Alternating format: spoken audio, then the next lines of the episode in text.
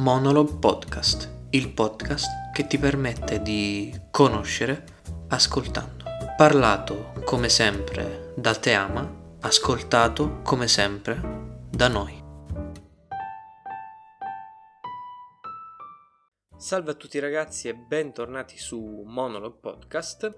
Oggi parliamo di, di filosofia e parliamo eh, in particolare di due concetti filosofici molto importanti, il prospettivismo e il relativismo conoscitivo, facendo differenze e eh, cercando differenze e analogie tra Nietzsche e Pirandello. Inizierei proprio dal filosofo tedesco.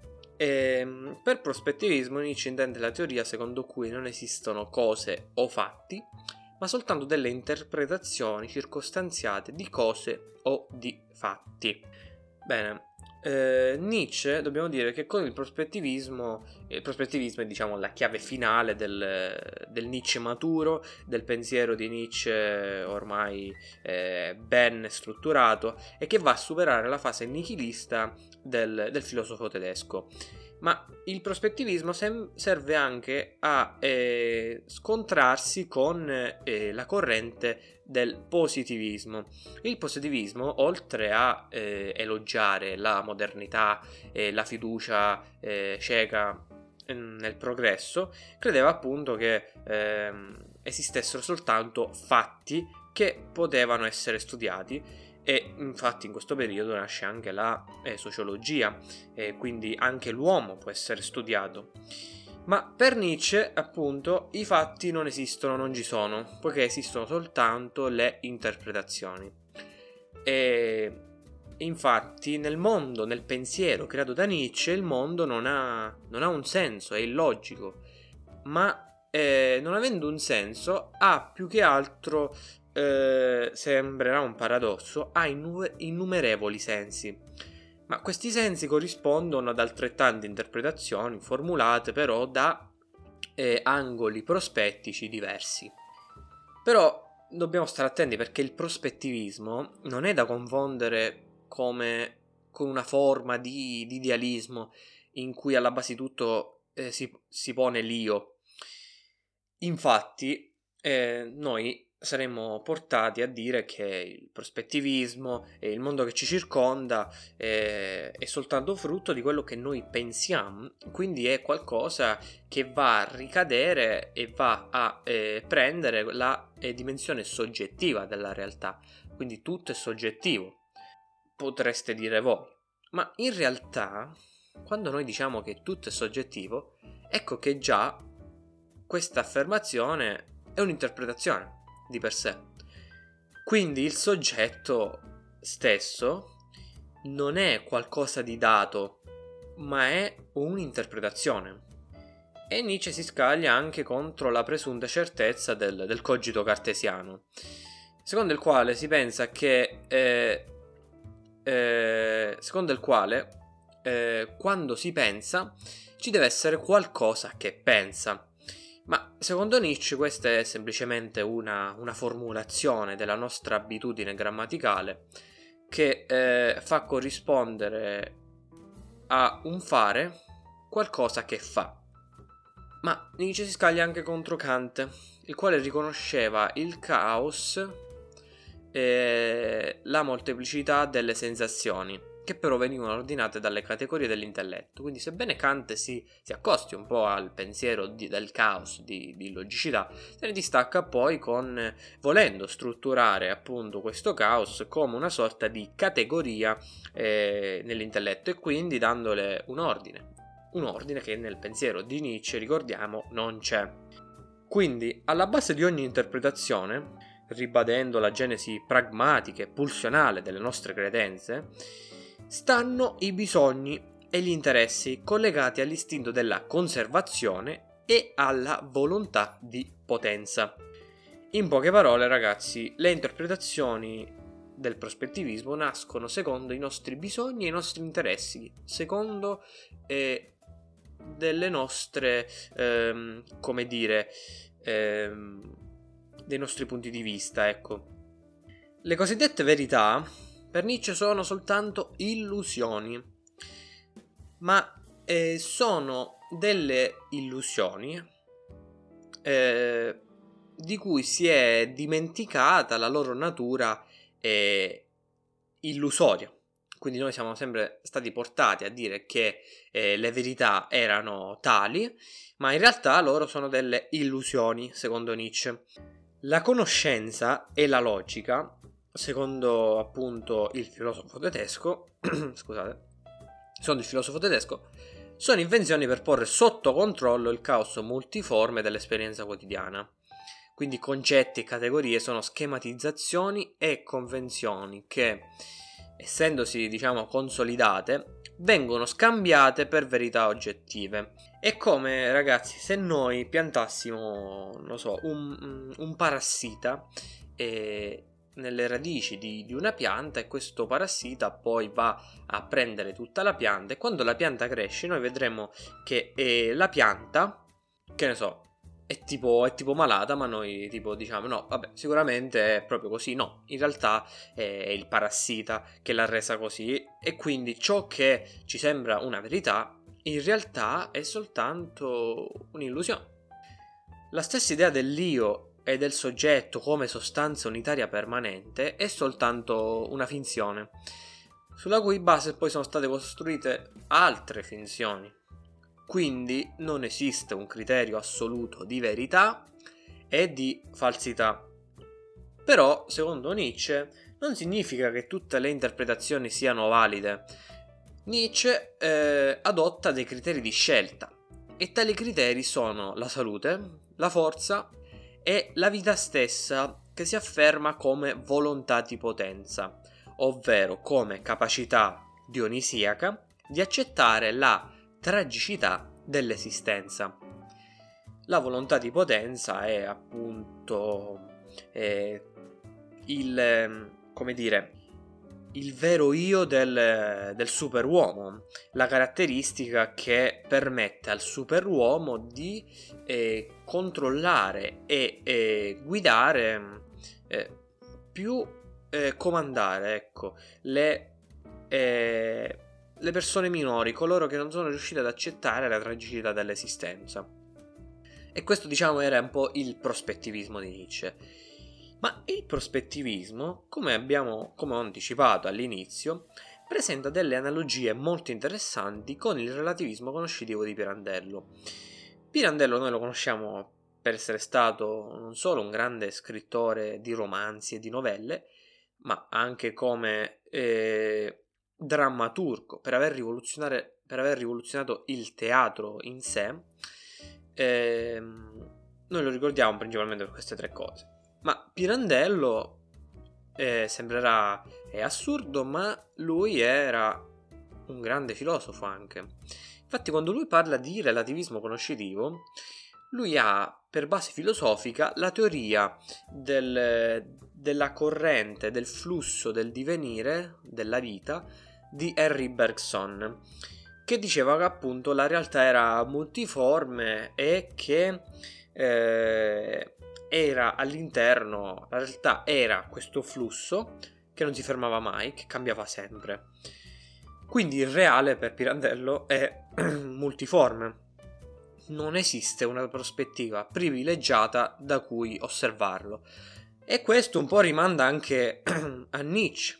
Questo rimanda sicuramente alle, al prospettivismo di Nietzsche.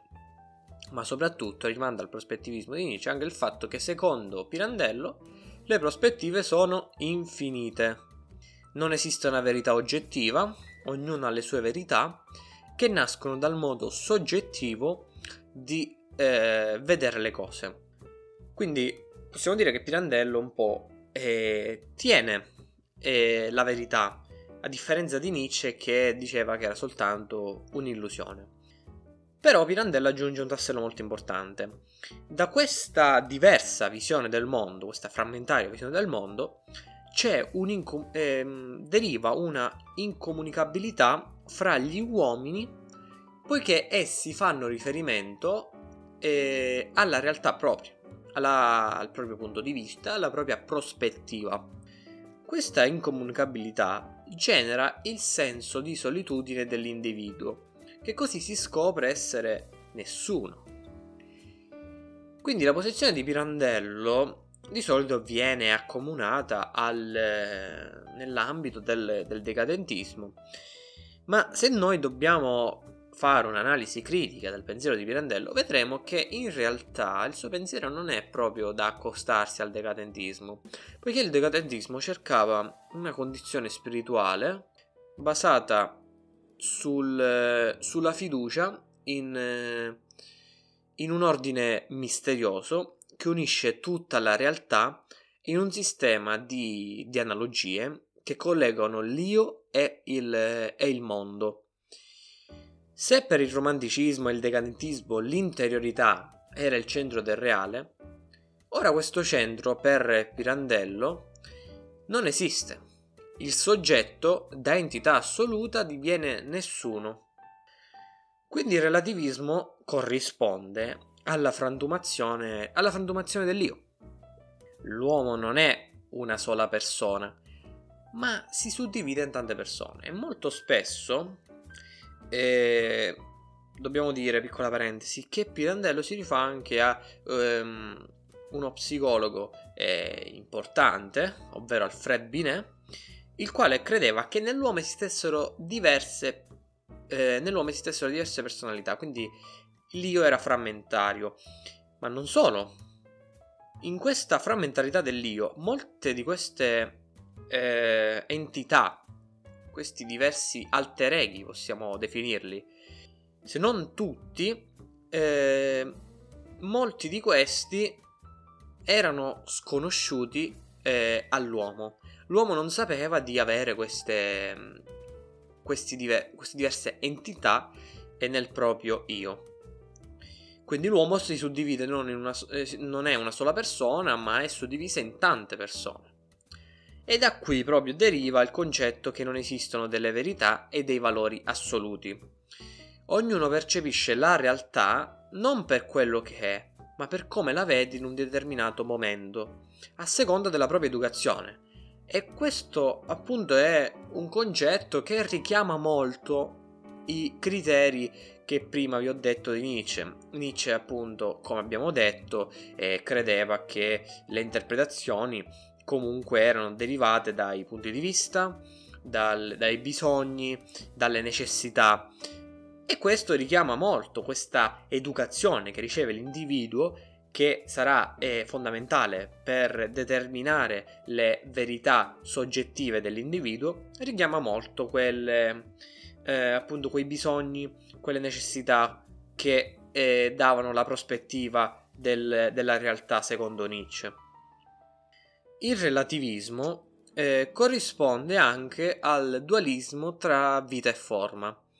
La vita è un libero fluire degli istinti umani e la forma è una maschera che la società ci impone e che ci imponiamo noi.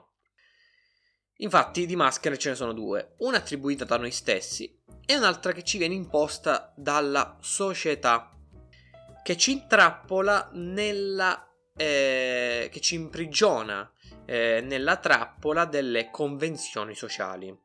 Per Pirandello quali sono le convenzioni sociali, eh, le trappole che secondo lui, fanno morire l'individuo sono la famiglia e il lavoro, il lavoro impiegatizio, ovvero quel lavoro monotono, eh, formato da eh, un grigiore avvilente. Ecco.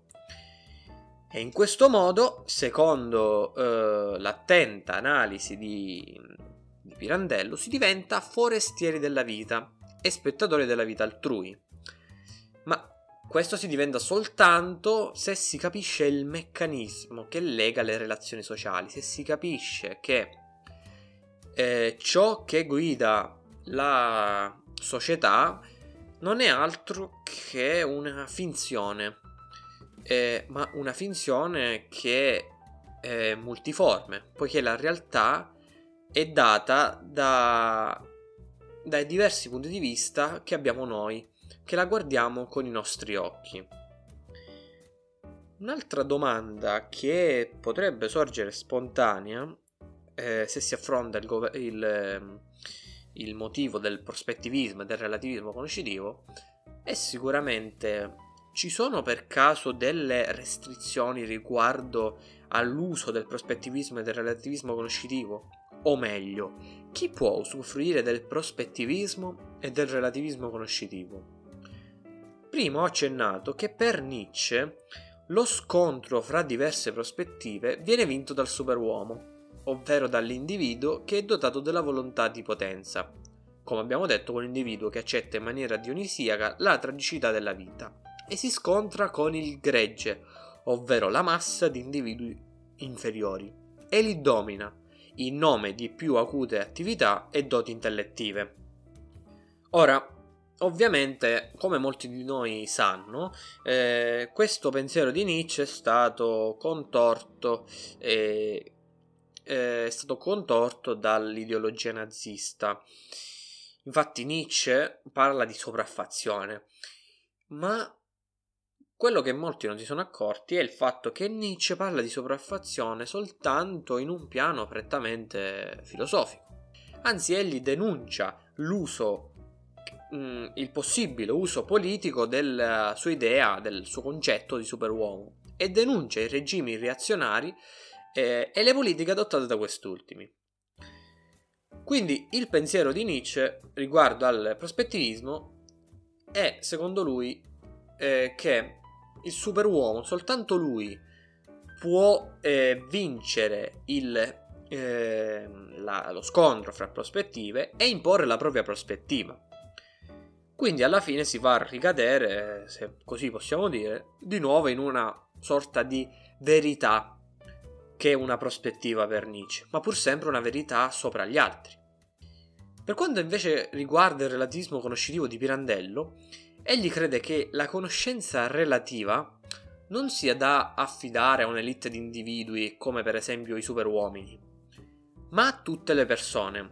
Quindi possiamo dire che Pirandello certi versi, è molto più democratico di Nietzsche. E inoltre afferma che il relativismo è dato dalla società, ma soprattutto dall'individuo, il quale per natura mostra la propria frammentarietà. Quindi siamo noi stessi, in primis, a creare diverse prospettive della realtà, ognuna vera e falsa allo stesso tempo, ma tutte inserite nel flusso continuo ed eterno della vita. Spero che questa sorta di lezione eh, possa essere utile non solo per eh, l'esame di maturità che non si, cap- non si, capisce come sarà, non lo so. Eh, se volete magari posso dedicare proprio un episodio eh, al, proprio all'esame di maturità, non lo so, fatemelo sapere. Ma sicuramente può servire eh, a e vedere un po' con occhi diversi eh, magari una nostra teoria sulla realtà, su come la vediamo. Eh, sì, può essere molto, molto interessante e sicuramente queste analogie che abbiamo un po' riscontrato nel pensiero di Nietzsche e nel pensiero di Pirandello sono analogie interessanti che vale la pena di, di conoscere. Ehm, Bene ragazzi, il video finisce qui. Ovviamente se voi avete qualche domanda o qualche punto di vista al riguardo, magari volete eh, dire la vostra riguardo a questo argomento, come sempre eh, basta che eh, mandiate un commento. Eh, anche nella, nel, mio profilo, nel mio profilo Instagram, basta che cercate monologpod.mat e mi troverete oppure nel, nella sezione commenti di, di, YouTube, poiché carico anche video eh, su YouTube, sono sempre i video de, legati al, al podcast, oppure vi posso magari sempre in un altro episodio consigliare, dare dei consigli di lettura, già ci sto pensando da, da, diverso tempo, dare dei consigli di lettura per chi vuole approcciarsi o alla storia o alla filosofia o alla letteratura oppure magari cerca qualche lettura un po' alternativa. Eh, ragazzi, il, l'episodio finisce qua, eh, come sempre condividete, fate conoscere a tutti sia questo episodio sia Monolog Podcast in generale. Eh, ditemi, come già vi ho detto, eh, scusate il gioco di parole, il vostro punto di vista, vo- le vostre opinioni e noi ci risentiamo in, in un prossimo episodio. E non dimenticate mai che Conoscere vuol dire ascoltare.